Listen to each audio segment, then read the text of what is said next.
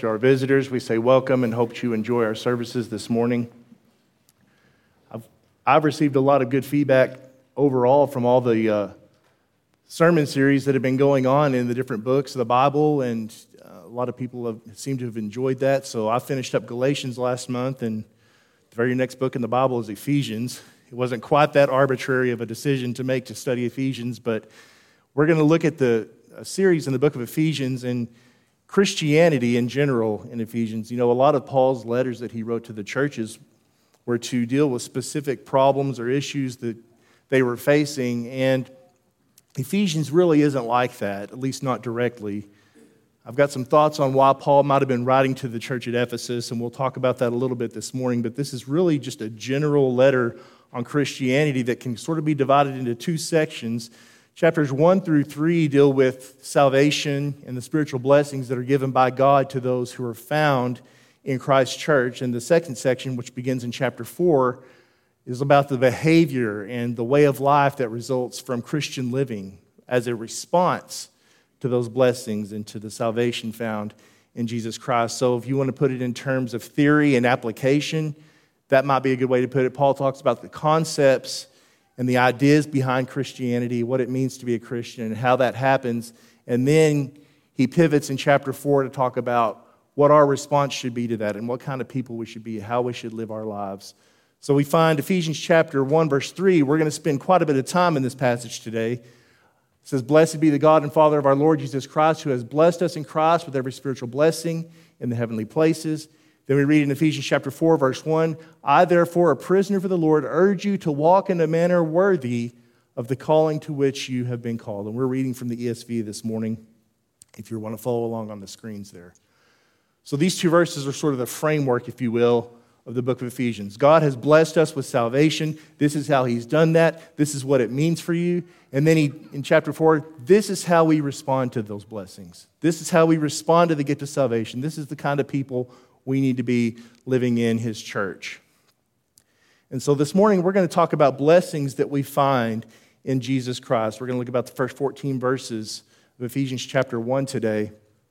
And Paul begins his letter by reminding the church of Ephesus about the spiritual blessings that they have in Jesus Christ. I mentioned there was no specific issue the church at Ephesus seemed to be having, but I want to think back a little bit about the history of, of the church in Ephesus that we read about in Scripture and maybe get an indication as to why Paul was writing this to them, and also a little bit of meaning and importance for us while we need to really consider these things as well.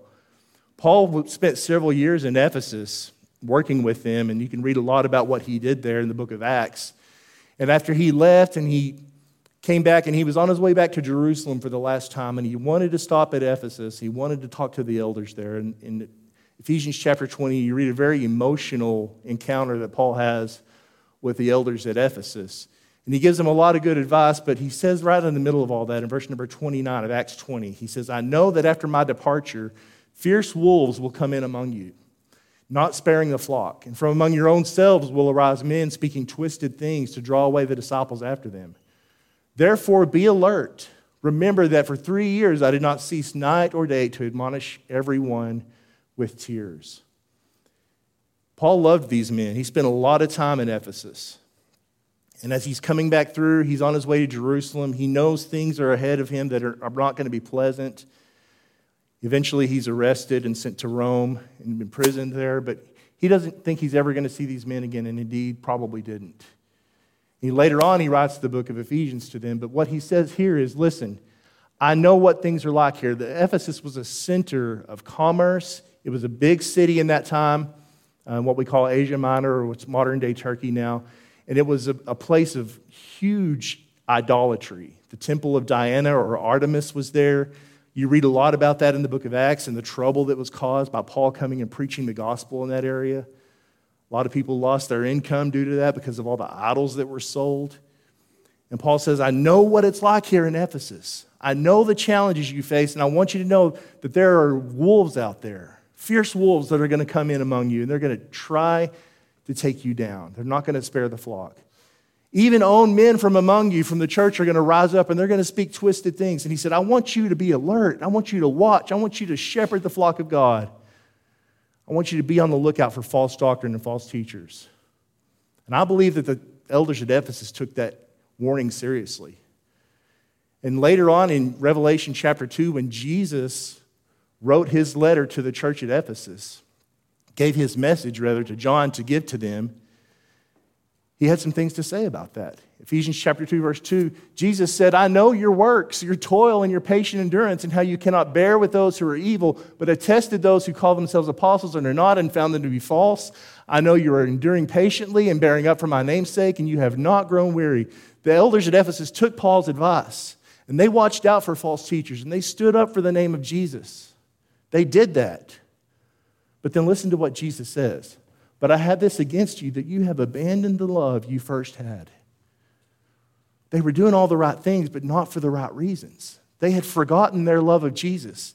That's where it all starts. And that's exactly where the book of Ephesians starts. And I just wonder in my mind if Paul knew they had this inclination there in Ephesus, that they had this weakness, if you want to call it that, that they were going to stand firm in the gospel and they were going to teach the truth and keep false doctrine out of their church but then they forgot why they were doing it. I think it's a danger you and I face as well. And so I want us to consider carefully the words of Paul this morning as he talks about the blessings that are found in Jesus Christ. This verse, Ephesians 1 and 3, is the thesis statement for our sermon this morning and also, I think, for the whole book of Ephesians. Blessed be the God and Father of our Lord Jesus Christ, who has blessed us in Christ with every spiritual blessing in the heavenly places. Now let's break this down just a little bit. First of all, blessed be the God and Father of our Lord Jesus Christ. Now, when he says, blessed be God, he's not talking about us. We should bless God because he's blessed us. Number one, how are we going to bless God, even if that's what he wants us to do, even if he needs it, which he doesn't? He's talking about praise here. Praise be to God, is what he's saying here. We should give God praise. Always remember where these blessings come from. Never forget. Never leave that first love. Let's always remember what this is about. And we need to praise God for the blessings that he's given us in Jesus Christ. Number two, those blessings are found in Christ alone. Nathan asked me, What song do I need to sing? And I was like, Well, I don't really have one in mind, but if you're going to sing one, I guess in Christ alone. He said, Well, I was going to sing that one anyway, so okay, well, go ahead. it, only in Christ are these blessings found, they're not found anywhere else. We can't receive the blessing of salvation, the blessings that are found by God, only through Christ. That's the only place. And I know you can't read this, I can barely read it up here on the stage, but in these 12 verses, 11 times I have highlighted here in Christ, in Him, through Jesus Christ, in the beloved, in Him, in Christ, in Him, in Him, in Christ, in Him, in Him. 11 times, almost once per verse, He's reminding us this is only in Christ. You can't find it anywhere else. Number three, there's spiritual blessings. We talked about Ephesus and what a center of commerce it was, and there was wealth to be had there. And I'm sure the Christians in Ephesus reaped many of the physical blessings that, that Jeffrey thanked God for this morning. We, and we understand physical blessings. We have homes, we have food, we have clothing, we have jobs, we have disposable income. Here in a few hours, I'm going to get on an airplane and, and fly from Amarillo to Salt Lake City and be there the same evening. We understand physical blessings, but what he's saying here, this isn't about physical blessings. This isn't about just the general way in which God has blessed the whole world. This is about how specifically God has blessed his children and what he's done for us. Every single Christian, regardless of your status, can benefit and does benefit from the blessings we're going to discuss this morning. And finally, heavenly places. Paul uses this phrase several times throughout the book of Ephesians, and I really don't think he means the same thing every time he says the word, or the word is translated heavenly places. Uh, the word places is actually not in the Greek. It's really, the translation is actually heavenlies, in the heavenlies. And I think he means different things at different times throughout the book of Ephesians. In the context of this, though, he's really, I think, in one way, doubling down on this concept of spiritual blessings. He's talking about spiritual places, if you will. A lot of people think it's talking about the church. Um, as you read, there's a book called The Glorious Church. It's the college press uh, textbook, the old school one, on this on the book of Ephesians, and, and they they believe the book of Ephesians is all about the church, and specifically say this is talking about the church. The heavenly places is the church. Some say the spiritual realm. If somebody can tell me the difference between those two things, let me know because the church is the spiritual realm of God's people. So, in any case, I think the way to say this would be He has blessed us with every spiritual blessing in the church, in spiritual places, however you want to say that. This is sort of the lens with which I want to view what we're going to talk about this morning. Keep these things in mind as we go through these next verses. That God has blessed us. We need to praise Him for that. It's only in Christ. They're spiritual blessings, and they're found only in the church. So, what are these blessings that we find in the book of Ephesians? Well, first of all, we are chosen and we're predestined in Christ. Ephesians chapter 1 verse 4, even as he chose us in him before the foundation of the world that we should be holy and blameless before him. In love he predestined us to adoption to himself as sons through Jesus Christ according to the purpose of his will. I don't want us to be scared of the words predestined, the concept of before the foundation of the world and and uh, Brother Trevor really wanted me to hammer on the Calvinist doctrine today. I don't really have time to make this a Calvinist lesson. Those of you who are familiar with Calvinism know what I'm talking about. For those of you who aren't, Calvinism is a doctrine put forth by a man named John Calvin hundreds of years ago, I guess. I don't know the exact dates, but he had these ideas, and it's put forth in what they call the TULIP doctrine. That's an acronym. It stands for total depravity, unconditional election, limited atonement, irresistible grace, perseverance of the saints. Almost forgot it. Basically, what we're talking about are these concepts of predestination, how God unconditionally elects people. And he'll go through this audience and say, I want Chris to be saved, and I want Brooke to be saved, and I want Nancy to be saved, and I want you to be saved, and the rest of you are just out of luck. That's what unconditional election means. God chooses people, and He chose them before the foundation of the world to be saved, and everyone else He created has no chance whatsoever. It's a ridiculous doctrine. And we're going to talk a little bit more about it as we go through. And uh, the reason being is because Calvinists like to camp out in the book of Ephesians. There's a lot in here that they like to pull out and take out of context and say this is what this means, but it doesn't mean that. In first, excuse me, 2 Peter chapter 3, he says, The Lord is not slow to fulfill his promises, some count slowness, but is patient toward you, not wishing that any should perish, but that all should reach repentance. God doesn't want anyone to die. And why in the world would he create people with the full intent of knowing I'm not going to elect them? They're not going to have an opportunity. There's nothing they can do for salvation. He wants all to reach repentance. Revelation 22 17, the Spirit and the bride say, Come. Let the one who hears the hears say, Come. Let the one who is thirsty come. Let the one who desires take the water of life without price. This doesn't sound like unconditional election to me. This doesn't sound like limited atonement. We'll come back to that a little bit later. In other words, limiting God's grace. He says, if you want salvation, you come and get it. Anyone who wants it can get it.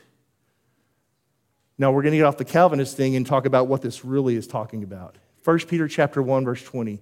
He was foreknown before the foundation of the world. Jesus was the one that was foreknown, but was made manifest in this last times for the sake of you, who through him are believers in God. That's how God chooses us. That's how we are predestined. We are predestined in Christ. He chose us in him. Now, think about what this means. Before even God said, Let there be light, before the world was even formed, his plan was I'm going to create this people. They're going to be my creation. And I'm going to put them in paradise. And I'm going to let them serve me. And I'm going to give them the choice. But knowing that we would choose to rebel against him. Knowing that being people of free will, we would make the decision to not serve him. And so, knowing that, he made the choice and the decision, he predetermined, he elected Jesus Christ. He said, I'm going to give myself, I'm going to give my son the word of God on the cross. And he's going to willingly shed his blood, willingly give his life, so that those people can be returned to me. That was predetermined before even let there be light. God had, can we even wrap our minds around what that really means?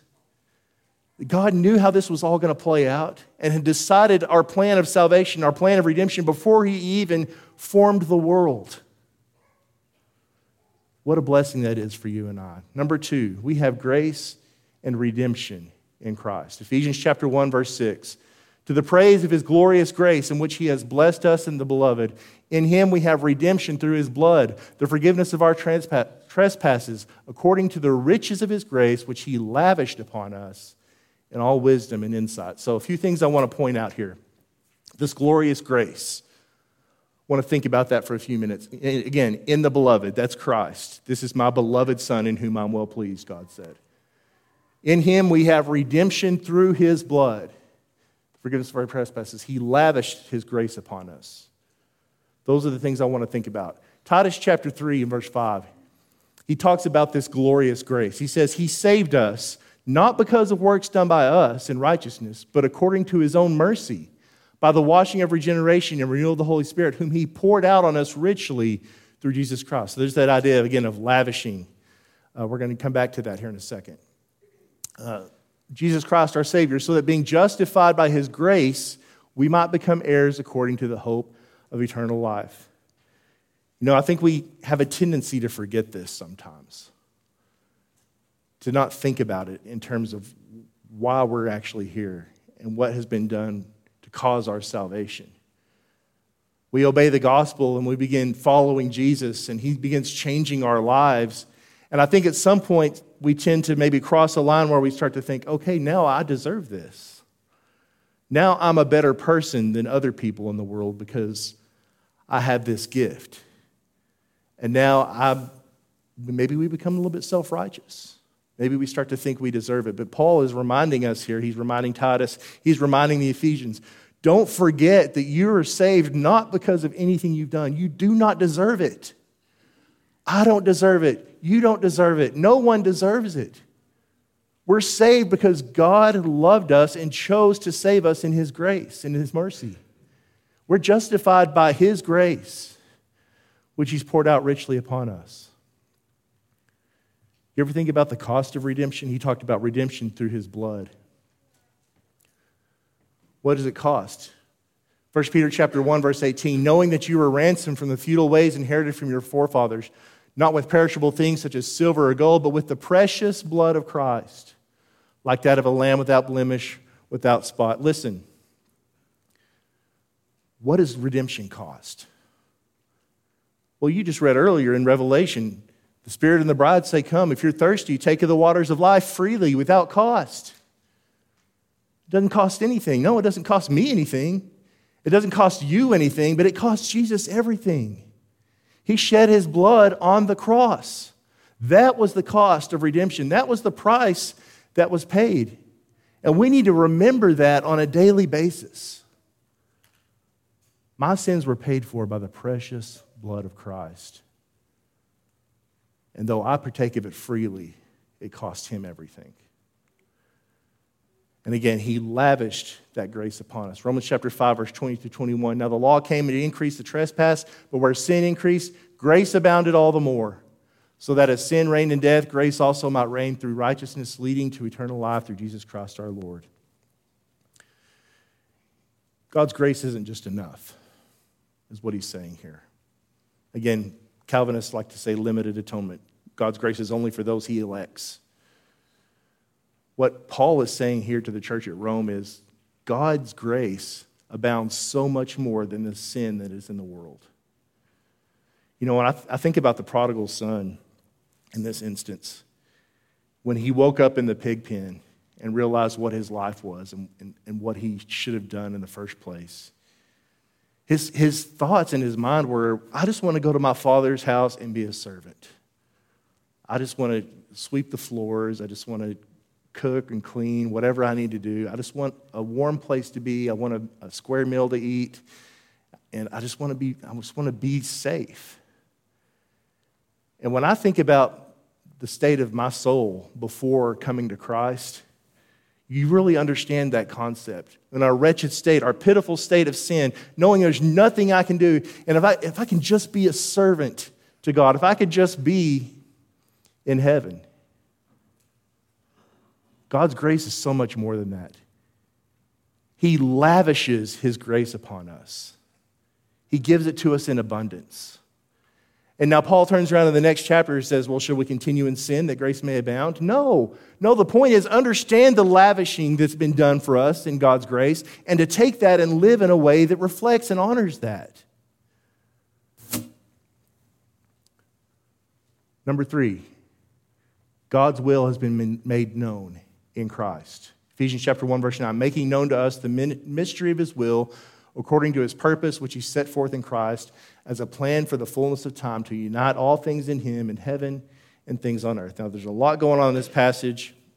And as we go through these verses this morning, there's some of you are probably thinking, well, why is he not talking about this or that? We're focusing specifically on the blessings found in Christ this morning. Maybe I'm even missing some of that. I don't know.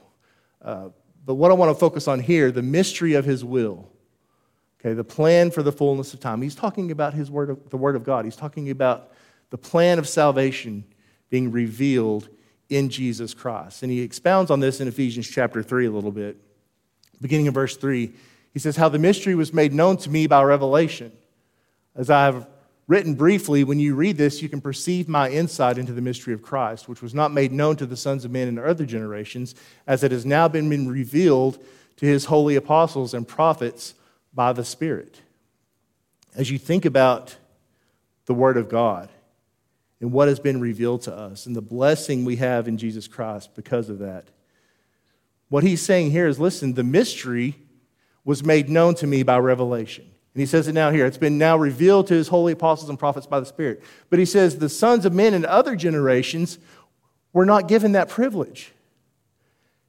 God's will has just now fully been realized. You know, Jesus said, I'm going to send my spirit to you. I'm leaving, but I'm going to send my spirit. He'll teach you all things. He'll bring all things to remembrance. He'll give you all the things you need to go out and teach the people. That's what he's talking about here the full revelation. It's not a mystery in terms of, well, we're right in the middle of a mystery novel and we don't know who done it yet. We know who done it. It was Jesus. He did everything for us. He gave everything for us, and that's all been revealed fully. 1 Peter chapter 1 verse 10 Peter says concerning this salvation the prophets who prophesied about the grace that was to be yours searched and inquired carefully inquiring what person or time the spirit of Christ in them was indicating when he predicted the sufferings of Christ and the subsequent glories. He said the people who made all the prophecies about Jesus in the Old Testament those people didn't know fully what they were writing about. Now they searched carefully or diligently and they inquired and they looked at other writings and they they prayed to God and they wanted to know what it all meant, but it wasn't revealed to them. In fact, verse 12 says it was revealed to them that they were serving not themselves, but you in the things which you have now been announced to you.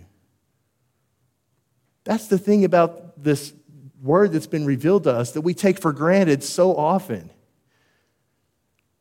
Even the, the prophets, even the old writers of the Old Testament, they didn't really know everything that was going on with this. But they understood, and they selflessly did it anyway. They understood they weren't serving themselves, they were serving future generations. They were writing these things down. And now we can take the Bible and open it up and read all of it. It's all come to pass. We can read the prophecies, we can read the fulfillment, and we can read going forward. What is it supposed to mean to be a Christian? All of that is laid out for us.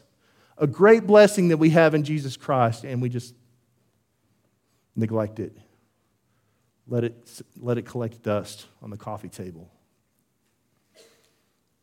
What an amazing blessing we have knowing that the Word of God, His plan of salvation, has been revealed to us. We need to learn it and we need to share it with other people. Number four, we have an inheritance in Christ. Ephesians chapter 1, verse 11 In Him we have obtained an inheritance, having been predestined according to the purpose of Him who works all things according to the counsel of his will, so that we who were the first to hope in Christ might be to the praise of his glory. We talked a little bit about divine adoption back in our Galatians series, and I want to just touch briefly this morning on this idea of inheritance in Christ. We haven't obtained, excuse me, we have obtained an inheritance. In Romans chapter 8, Paul says this, verse 15 You did not receive the spirit of slavery to fall back into fear, but you have received the spirit of adoption as sons, by whom we cry, Abba, Father. The Spirit Himself bears witness with our spirit that we are children of God. And if the children, then heirs, heirs of God and fellow heirs with Christ, provided we suffer with him in order that we may also be glorified with him. It's not just that the grace of God made us not enemies with God. You know, in the, in, in the same book, Romans, he says we were the enemies of God. But remember, we talked about how grace abounds, and it's not just that that grace is, takes us to the point where we're not God's enemies anymore. Remember the prodigal son. I just want to be a servant in my father's house. But what did the father do? He lavished his grace upon him. He fell on his neck and kissed him. He put a robe on him. He put a ring on his finger. He killed the fatted calf. He feasted. This my son was lost and is now found. God doesn't just make us not his enemies, he lavishes his grace upon us and he makes us his children. We receive the adoption as sons. And remember, ladies, that's not excluding you. That's showing that everyone, man, woman, is now a legal heir of God. We are the children of God. We are fellow heirs with Christ. And we partake in his inheritance. And finally, Ephesians chapter 1, verse 13, we're sealed with the Holy Spirit in Christ. In him you also when you heard the word of truth, the gospel of your salvation, and believed in him, were sealed with the promised Holy Spirit, who is the guarantee of our inheritance until we acquire possession of it to the praise of his glory. That inheritance we just talked about. He's saying, You haven't fully received that inheritance yet, by the way.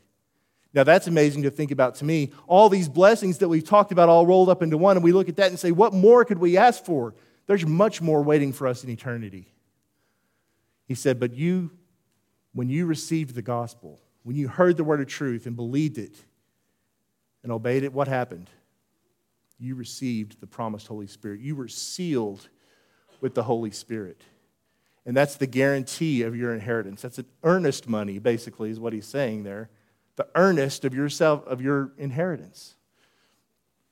Acts chapter 2, verse 38, Peter said to them, Repent and be baptized, every one of you, in the name of Jesus Christ for the forgiveness of your sins. You will receive the gift of the Holy Spirit. Now, he's not talking about anything miraculous here in terms of what we consider spiritual gifts and performing miracles. He's talking about the, the gift that every Christian receives. Earlier in Acts chapter 2, the apostles were baptized in the Holy Spirit. Acts chapter 10, the, the house of Cornelius, they were baptized in the Holy Spirit. They began to speak in tongues and perform miracles. What he's saying here is this every single Christian from this point forward, who had ever been baptized into Christ has received the seal of the Holy Spirit. What is a seal? Well, back then, seals were used on documents. They would pour melted wax onto documents and stamp them with a signet ring or a stamp of some kind to show different types of things, to show authority, to show authenticity.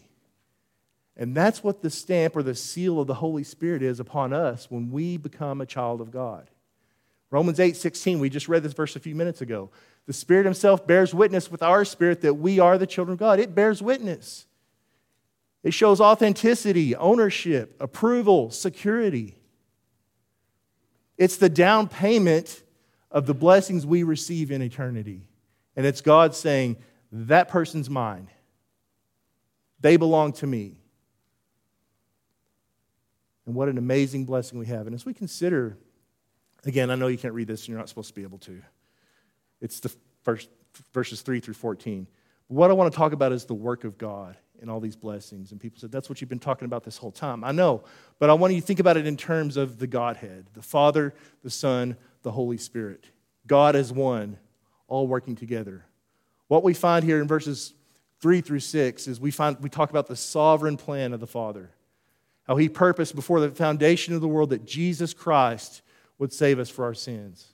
And his eternal plan, we read in verses 7 through 12 the redemptive work of Christ and his, his work on the cross, the shedding of his blood that redeems us from our sins. Verses 13 and 14, we read about the seal of the Holy Spirit, the Father, the Son, the Holy Spirit, all working together to provide us these blessings in Jesus Christ.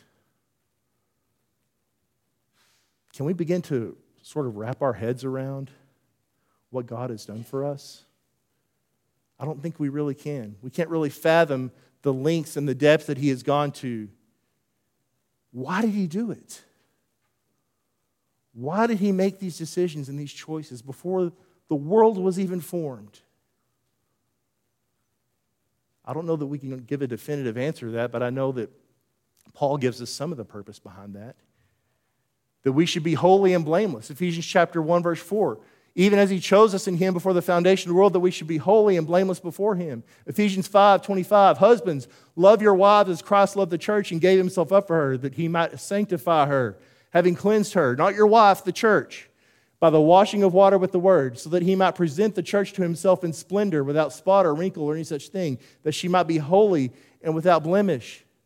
That's why he did it. Not that we were holy and without blemish and deserved it, but that we weren't and didn't deserve it, and he wants to make us that way.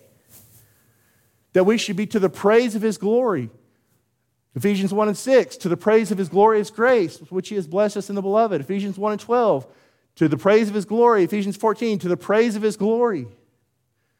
Always remember to praise God for the blessings he's given us and be a people who are worthy of that praise who honor that blessing, honor those blessings that he's given us. And finally, all things gathered in Christ, Ephesians 1 and 10, as a plan for the fullness of time to unite all things in him, things in heaven, things on earth. There's a lot going on in this verse that we don't have time to talk about this morning, but know that God wants us to be united in Jesus Christ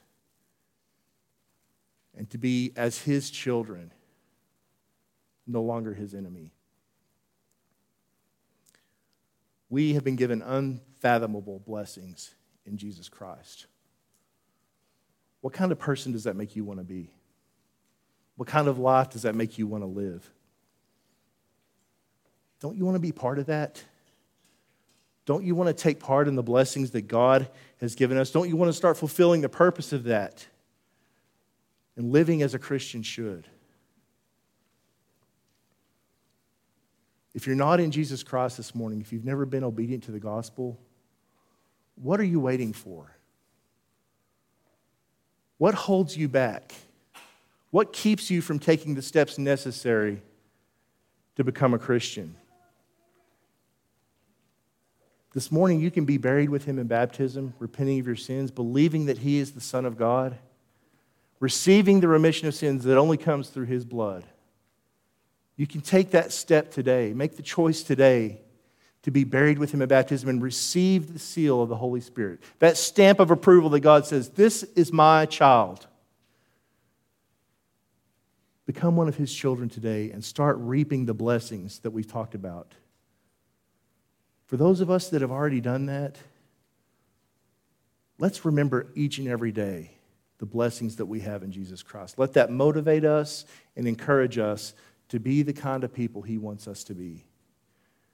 If the church can help you this morning, please come have a seat on the front row while we stand and sing.